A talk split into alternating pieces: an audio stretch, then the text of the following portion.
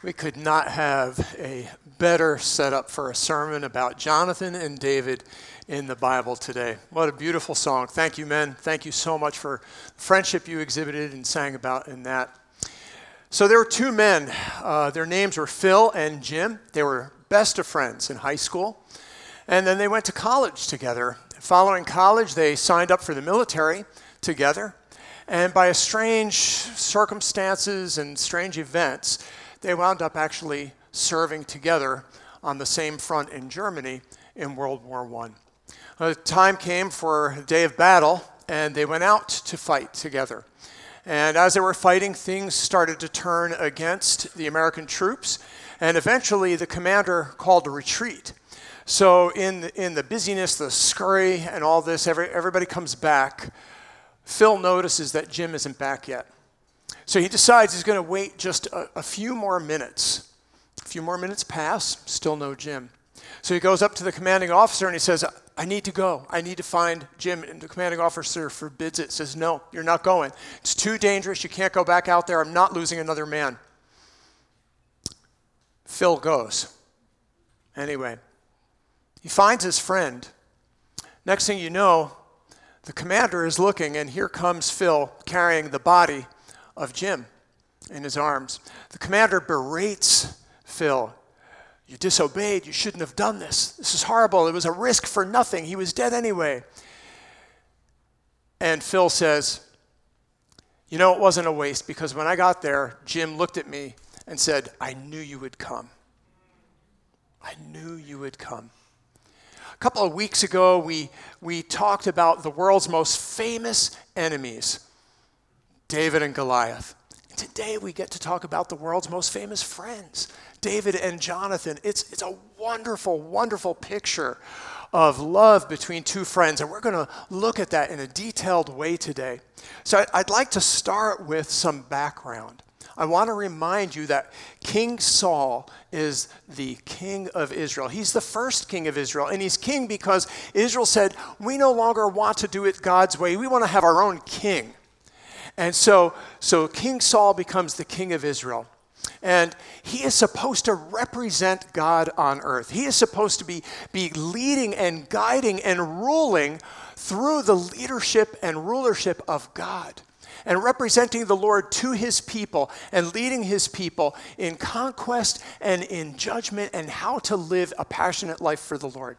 But Saul fails at that. And because he fails at that, the Lord comes and tells Saul, your dynasty will end with you. Your son, your grandson, and, and all of your, your future descendants, they will never be able to be king because you have failed me. His dynasty would end. Meanwhile, the Lord goes to David, a young man, and anoints him to be the next king. So David is, is anointed king, but it will be years before he actually gets to be the king.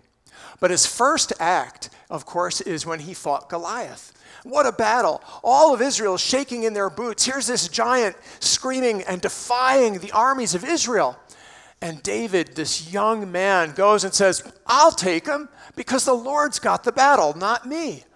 And he does. He takes Goliath down, and this results in a, in a tremendous victory for Israel over the Philistines, who had come in and, and really imposed upon the land that the Lord had given them. And then in chapter eighteen of, of First Samuel, that's not where we'll be spending our time, but I would like to read that to you, the opening of chapter eighteen.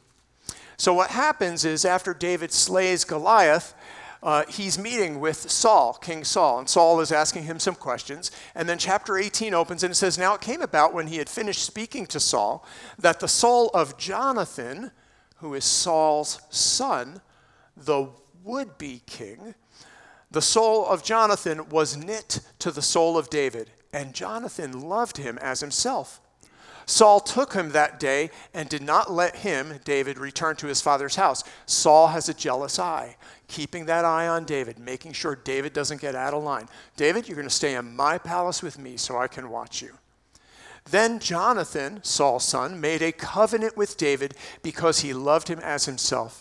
Jonathan stripped himself of the robe, the royal robe that he was wearing, and gave it to David with his armor including his sword and his bow and his belt. A great act of saying, I realize I will not be king, but you will be king. So Jonathan found in David somebody of like mind, of like spirit. All the rest of Israel was, was fearful and faithless. But Jonathan, do you remember back when Jonathan himself took on a battle because Israel was sitting there doing nothing, and Jonathan decided to go in with his armor bearer, and he started a battle that again gave a victory? Well, now we have David, who's a man after his own heart. David, somebody who, who sees God for who he is, who knows God's strength, knows God's power, knows God's passion to protect Israel, and is willing to throw everything on the Lord and depend on him for everything. So Jonathan found a, a beautiful, had a beautiful relationship with God and was, and found a man that he could share this with. David, who also had a beautiful relationship with God. These were two men who didn't want to mingle with the fearful and the fear and, and the, the faithless. They wanted to stay with the strong and knowing that God is the one who is over them and leading them. And what a great act of humility for Saul to have taken off his royal robe and given it to David. And t- to David. Jonathan gave it to David. Did I say that wrong? Thank you. You keep fixing me as I go, all right? All these names, wow. Jonathan gave his robe to David. What a great act of humility. It says that their souls were knit together. It said that Jonathan loved David as himself. And I'm reminded of the New Testament principle that we read in Galatians five fourteen, where the Apostle Paul says, for the whole law, the whole law is fulfilled in one word. You shall love your neighbor as yourself. So what we have here is something that we see all the time. The New Testament often gives the principles. The Old Testament shows us how it's lived out or how it's not lived out. And that's what we see. The New Testament principle, love your neighbor as yourself. Jonathan and David living it out. This is God's standard for friendship. That means this is how we ought to be friends with one another. It says we are to love one another, love like we love ourselves. Now, if that's the standard, then we have to define what love is. And we know that the Bible doesn't define love as the feeling of love, but that love is an action. Love is something you do. It's something you show. It's an action. And so if we are going to love one another like we love ourselves, then we're going to take care of one another. We're going to share our lives with one another. We're going to carry one another's burdens. We're going to bear with one another, with our differences and the different ways we do things. We're going to forgive one another. Faith Community Church is going through a time right now where I think our, our community among ourselves is, is really growing. I'm so thankful for it. And I'm especially excited because coming in September, we have a, a new program of small groups coming up. And, and I think this increase of small groups and the focus will really help us to become friends within those groups. In addition, we're developing a, a uh, discipleship plan that will start in September as well, called the Vine Project.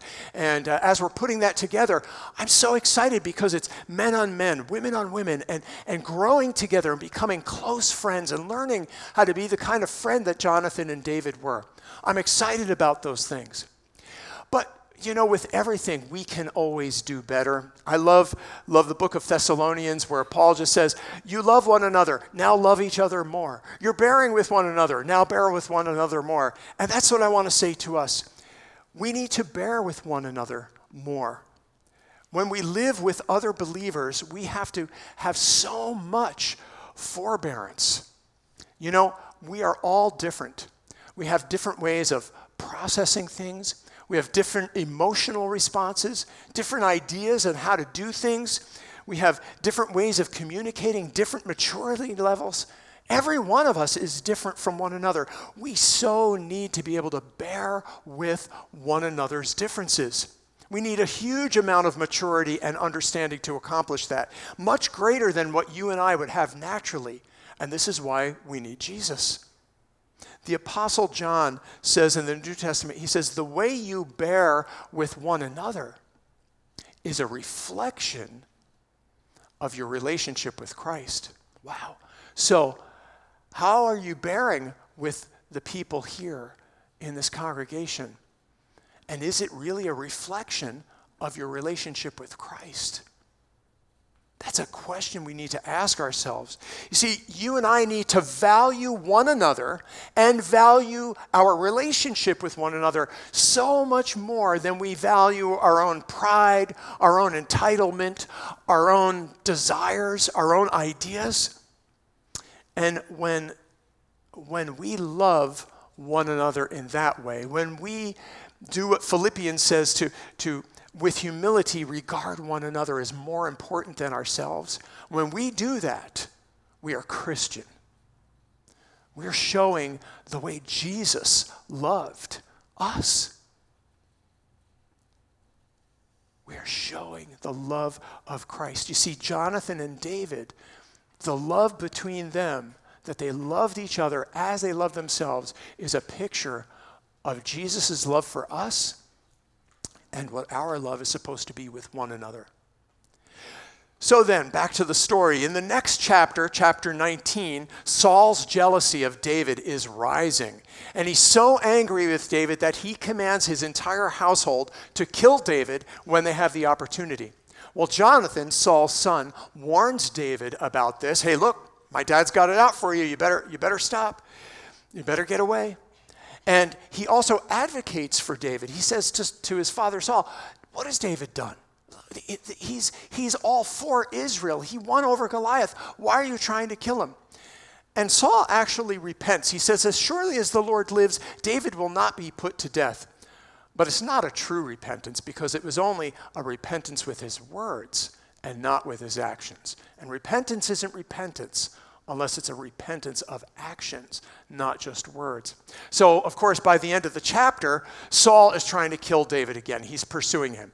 So David runs to Ramah to tell Samuel, the judge, what's going on. And then he runs to Naioth to hide from Saul. And Saul finds out he's in Naioth. So he sends a band of men there. And when they go, th- go there to kill David, the Spirit of the Lord comes on them and they prophesy. Sends a second band of men. Same thing happens. Saul says, if you want something done, you got to do it yourself. So he goes to Naioth. Same thing happens. The Spirit of the Lord comes upon him. He prophesies. He strips his clothes and he's laying shamefully naked in front of the people. And that's where Saul is left at the end of nineteen. So we come to the beginning of chapter twenty. And it starts out with David fleeing from Naioth. So I ask myself, why? David, why are you fleeing? Why are you running away again? Haven't you seen how God saved you from Goliath? Haven't you seen that, that as Saul's throwing spears at you, that God led the spears away from you? Haven't you seen how God uh, developed this beautiful friendship in Jonathan with you, his father's enemy? David, haven't you seen that God even made Michal, Saul's daughter, fall in love with you and become your wife? God has gone before you over and over and over. David, don't you see this? And you know, we often think, well, David is, you know, David's the man after God's own heart. The Bible calls him that. And we think, well, his only downfall was the situation with Bathsheba. And, you know, past that, he's a great guy. But we see this pattern in David. He runs. He hides, he flees, he schemes, and that's what he's doing here. Later on, he, he's going to run and hide in Gath and pretend to be insane just so he can get away from Saul. After that, he'll run to another Philistine land where, where he's, he's actually fighting for the Philistines, or at least makes it seem like he is. David's running, he's scheming. And you know, isn't it easy for us to forget how powerful God is? And that's what happened. David just forgot. Like, God does all this stuff. And he forgot. Is God really still there for me? Life, the pressure's on. I'm this far from death. Is God still going to be faithful? Ah, he is. He is. But we do the same thing, don't we? When the pressure comes on, we run, we hide, we scheme. Oh, what God would do with us if we would stop doing that, if we would just rest firm in God's promise, that God said what he said and he will do it, and we know he will do it. See, David was told that he would be king by God. God told him, you're going to be king. Saul can do nothing to stop it. He can throw a million spears at David and not one of them will hit because God said, David, you will be king. Our God can be trusted. We can trust him, can we not? We can trust God. We have the whole Bible, every word in the Bible, proving over and over and over that we can trust God. We have men and women going through history of following God and, and saw that God was trustworthy. And you have your own life, however old you are. You have years of seeing God has been faithful. On my birthday, whenever it's my birthday, I like to actually count up how many days I lived. And I always thank the Lord for that many thousands of days that he's been faithful to me. See, God is faithful. Oh, but we forget. I know we forget. We are weak, and, and we can understand David in this. So this is why in verse one of chapter twenty, David says, what have I done? What is my iniquity? And what is my sin before your father that he is seeking my life? And then in verse three, your father knows well that I have found favor in your sight, Jonathan. And he has said, do not let Jonathan know this or he will be grieved. But truly as the Lord lives and as your soul lives, there is hardly a step between me and death. You can hear David's desperation in that statement. And what he's doing is he's, he's asking Jonathan, can I really trust you, the king's son, who's supposed to be the king? Can I really trust you? Are you really going to betray your father in favor of me? Yes, I know you gave me your robe a while back, but are you going to want it back? Can I really trust that you're going to support me and endorse me as the new king, as God said would happen? I love Jonathan's response. Verse four. Jonathan says, whatever you say, I will do. I love that because Jonathan doesn't scold him. You know, Jonathan, Jonathan doesn't say, you, you, you're not trusting God. Hey, brother, better, better shape up and trust the Lord in this. He just says, whatever you do, whatever you say, I will do it. I, let's see, let's sound out my father and see if he really is against you. Whatever you say, I will do. And actually later on in verse twenty-three, in chapter twenty-three, Jonathan says, Jonathan says, your father will, my father will not lay a hand on you. You will be king over Israel. See, Jonathan never doubts God, but he's, even though he is not doubting, he's patient with David. Whatever you say, I will do.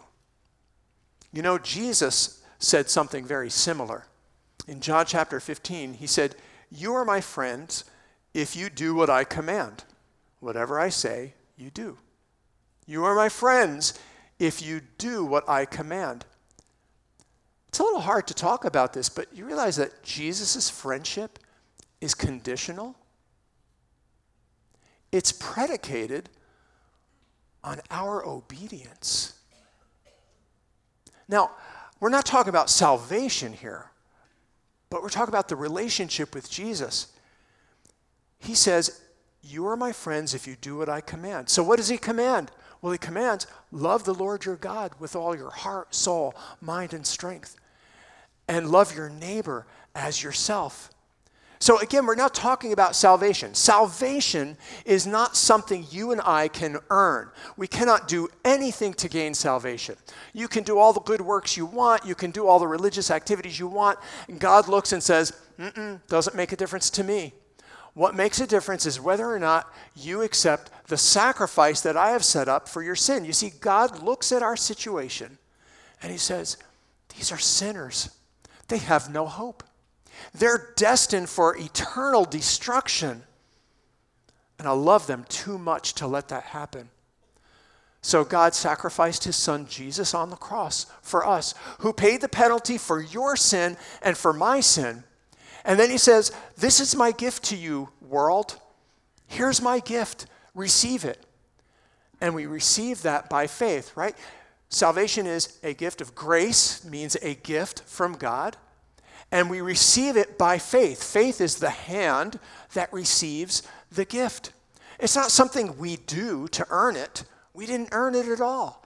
God just says, I want to do this for you because I love you and I want to save you. And every one of us have the choice to receive that gift of salvation. And we receive that by faith. But believer, our obedience to his command is the demonstration of that faith. Faith without works is dead, which means that if you say you're saved, but you're not obeying, you might not actually have the faith that it takes to have been saved. And you need to question it. You see, God wants us to look at Jesus and say, whatever you say, I will do. Again, repentance is way more than words. You may have prayed a prayer way back when, but if you're not following in steps of obedience over and over and over, what is your faith other than dead? So can we say to Jesus, whatever you say, whatever it is, I will do it. This is what Jonathan said to David. And so David comes up with this plan. He says, he says, so the New Moon Festival is coming up. I'm not going to be there. Tell your father, if he asks, that I went to be with my family. If he gets angry, then we'll know that he is, uh, that he wants to kill me. And then you have to let me know. And so they devise this little plan that if if Jonathan shoots arrows one direction or another direction, uh, David will know that uh, Saul is for him or against him. So we read in verse thirty to thirty-three then what happens. See, Jonathan is at the dinner. David's seat is empty. Saul lets one day go. Hmm, no David. Next day comes, seat's still empty. Jonathan, my son, why is David not present at the royal dinner?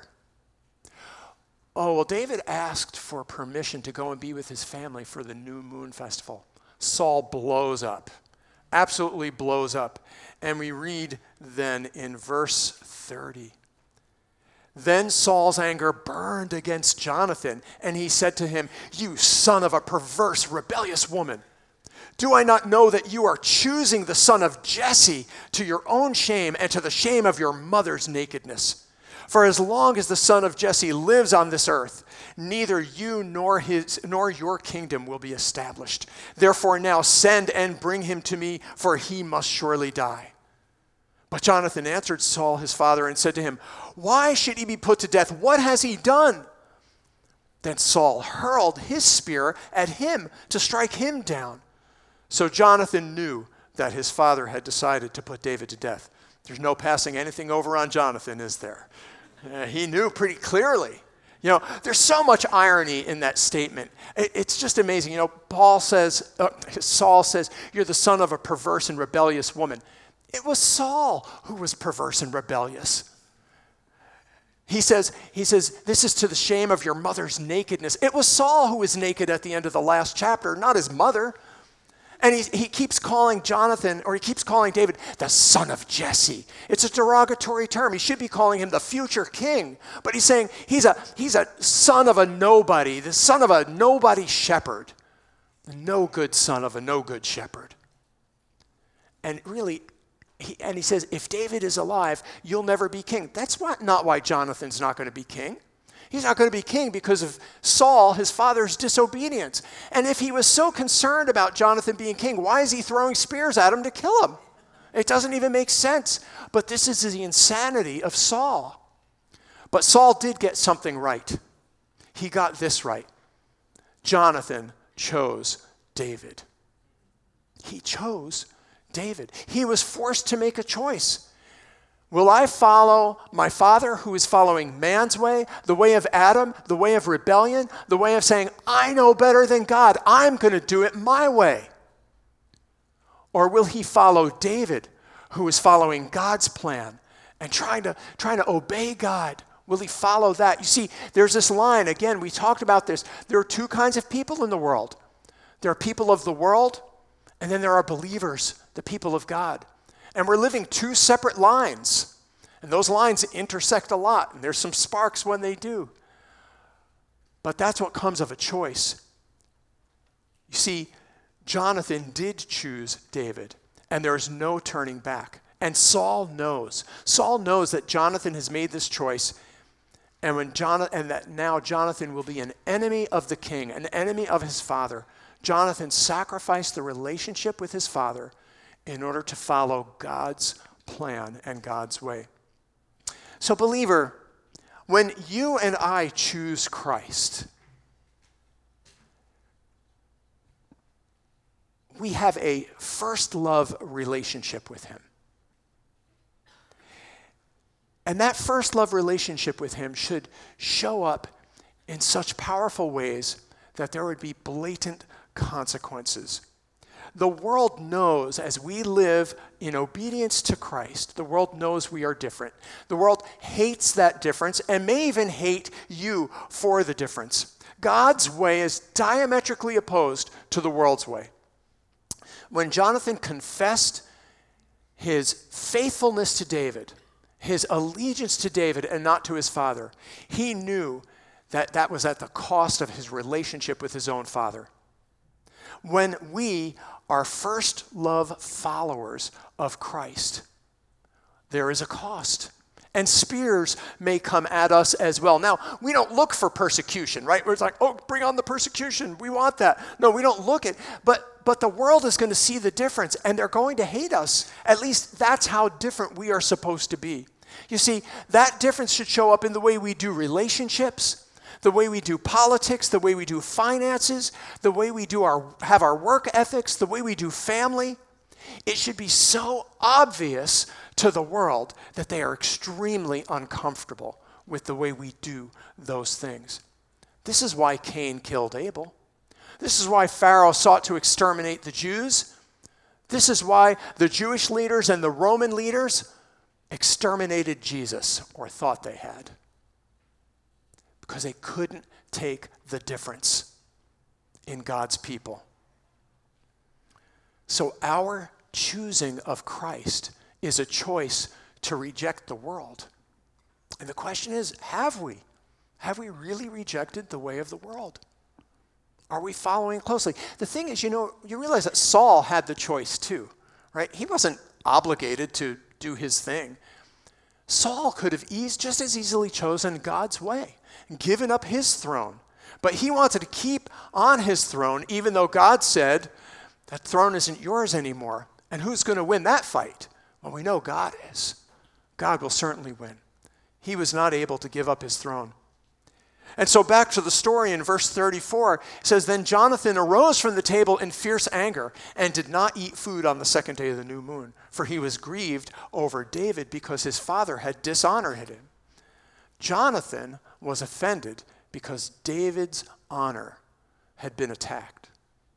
Jonathan defended David's honor before his father, even to the point of relinquishing his own honor, risking his own honor.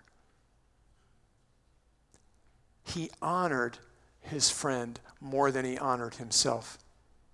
Well, the question I asked as I studied this is, am I as zealous to protect your honor over mine as Jonathan was with David? And you have to ask yourself the same question. Are we that zealous to protect the honor of somebody else? You know, that's what kingdom living is. Is the honor of others so important to me that I'm willing to put my own honor or reputation aside? Kingdom living. Living the way Jesus told us to live. Jesus calls us to this. He doesn't only call us to it, he equips us for it because we can't do it on our own, and he gives us the Holy Spirit. So are we submitted to the Holy Spirit in this? Because it's only by submitting to him that I could possibly honor you more than I want to honor me. Your honor, your reputation should be so important that I am willing to risk my own for you. So this means that when I speak to you or when I speak about you, it's only edifying for the purpose of building up. This means that, that I will put aside gossip. And when gossip is taking place, I will I will turn aside or challenge it, and I will not participate in the gossip about you. This means that I should not share embarrassing moments about you with others. This means that my love for you should cover your multitude of sins and not bring them up again. Oh, God, help us. God, help us to be that for one another. It's what we have to be. It's what we're called to be. It's what Christ empowers us to be when we are obedient. Jonathan lived this way, and he honored David in this way. So Saul's ha- hatred is certainly confirmed. And with that, he goes and talks to, to uh, Jonathan goes and talks to David about it. And they realize together as they're weeping that this means now that David will need to live as an outcast. He'll have to live outside the community. He will be a fugitive, a runaway, a rebel. He will have to leave his family and his friends, and he doesn't know it yet, but it will be for about ten years. ten years he will be in that position before he becomes king. I like to read about this. This starts in verse forty-one. When the lad was gone, the lad was, was the uh, arrow chaser. David rose from the south side and fell on his face to the ground and bowed three times. So he's bowing before his friend Jonathan. And David, and they kissed each other and wept together, but David wept more. Jonathan said to David, "Go in safety, inasmuch as we have sworn to each other in the, in the name of the Lord, saying, 'The Lord will be between you and me, and between my descendants and your descendants forever.'" Then he rose and departed, while Jonathan went to the city, and it would be a long time before they see each other again. But did you get what just happened? At the beginning of the chapter, David's saying, "Jonathan, I don't know if I can trust you. I want to trust you. You you made a promise to me, but but it's really put to the test. Will you come through with the test?" And, and now at the end of the t- chapter, Jonathan, Jonathan is saying, "David, it's really true. My father wants to kill you. It's really true. You will be king. When you are king, will you really protect me? Will you? Will I really still be your friend? Will you really protect me and my descendants?" Because you know the practice at this time was that when a new dynasty came into power, they would kill off all of the descendants of the previous king, so there was no threat. So it would be very understandable for David to get into power, kill Jonathan, kill his sons, his grandsons. And we know later on that it doesn't happen.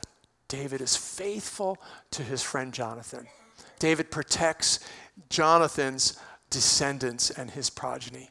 So beautiful. Uh, so, so what a challenging passage of Scripture for us today. David and Jonathan. And we have talked about repeatedly now that David is a foreshadowing of Jesus. In the Old Testament, David is a Christ figure. And we look to him and we have to, have to with all his faults, all, all his downfalls, David foreshadows Christ. He represents Jesus Christ, and he is the ancestor of Jesus Christ. Jesus Christ comes from his human line. So as we read this passage, then, I say that you and I have the opportunity to be Jonathan if we are willing to humble ourselves.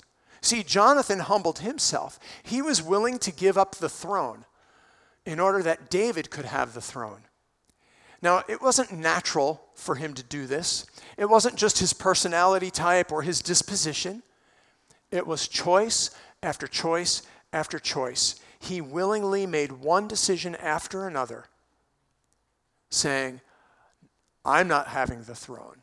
David, you will have the throne. I will continue to give that to you." He was giving up his self-rule. And that's really what this is about today. It's about you and I giving up our throne, giving up our self-rule in order for Jesus to be on the throne. Kyle Eidelman, a, a preacher, said this. He said, "Being humbled is something we think of as passive activity. That is, somebody or something humbles us. We are humbled by unemployment, by a failed relationship, by a dream shattered. But Jesus speaks of humbling that is active. We are the humblers. This is not something we wait for to occur naturally. We must humble ourselves. So being humble is something we choose to do, just as Jonathan did repeatedly, and as Saul did not do repeatedly. You and I have the choice, daily, hourly, moment by moment, to humble ourselves and say, the throne isn't mine. It's yours, Lord. Keep me off of it. You know, humility is the masterwork of Jesus. It's how he lived. It's how he loved. Philippians chapter two says that he humbled himself, being in very nature and essence God, but didn't cling to the glory that came with it. And this is what communion is all about. When we celebrate communion here in just a moment, we are celebrating Jesus giving himself up, denying his throne, giving himself up. And he's doing that so that you and I, who are nothing, can become something. What do we become? Children of the King. We become heirs of the throne. It's ironic. We give up our throne in order to become heirs of the throne, the throne of God. When I give up myself, say, I don't want to be on my throne, I come off of it, which I, I can't do very well anyway, right? None of us lead our lives well. But when we put Jesus on the throne, then he makes us his child and we become heirs of the throne. We are, we are God's kingdom. We are his people. We are citizens of heaven. And so how do we do that? How do we humble ourselves? Well, it means that you and I choose to confess our sins to one another and to Jesus. It means that you and I practice regularly treating one another with more regard than we would have for ourselves. How do we be humble? Well, it means that we give sacrificially and anonymously. We be humble by seeking help and godly counsel. We are humble when we put aside our prejudices and say, you are more important than I am. We are humble when we put, our, put aside our entitlement. I should have known. I should have been the one. When we put that aside and put others first, that's how we humble ourselves. This passage is a great illustration of the choice that's between you and me. The choice to be like Saul, too proud, too scared, or like Jonathan, daily choices of humility before God. You know, no happiness comes from your own ruling. God is all wise. We can trust him with that. So just understand one thing, though. When you make that choice to be completely obedient, when you make the choice to say, whatever you say, Jesus, I will do, that you risk losing family and friends. You risk that. But Jesus promises this. In spite of the rejection that may come from the world, Jesus says, you will receive in the present age, this isn't future, this is today, now. You will receive in this present age houses and brothers and sisters and mothers and children and farms along with the persecutions. And in the age to come, you'll have eternal life. What's he talking about? He's talking about church. See, when you make the choice to follow Jesus, you may be rejected by family and friends, but you've got a new family. Now, we're not the prettiest bunch of people here, but we are people who are trying to practice putting you first. We are people who are trying to practice not looking at skin color. We are people who are trying to practice obedience. We are people who are trying to practice forgiving one another. We are people who are trying to practice Jesus' love because this is exactly what he did. See, Christ did this for us. He said, this command I give you, that you love one another, just as I have loved you. Greater love has no one than this, that one lay down his life for his friends. You are my friends if you do what I command. And so let us say to him, whatever you say, I will do. Now let's come to the communion table.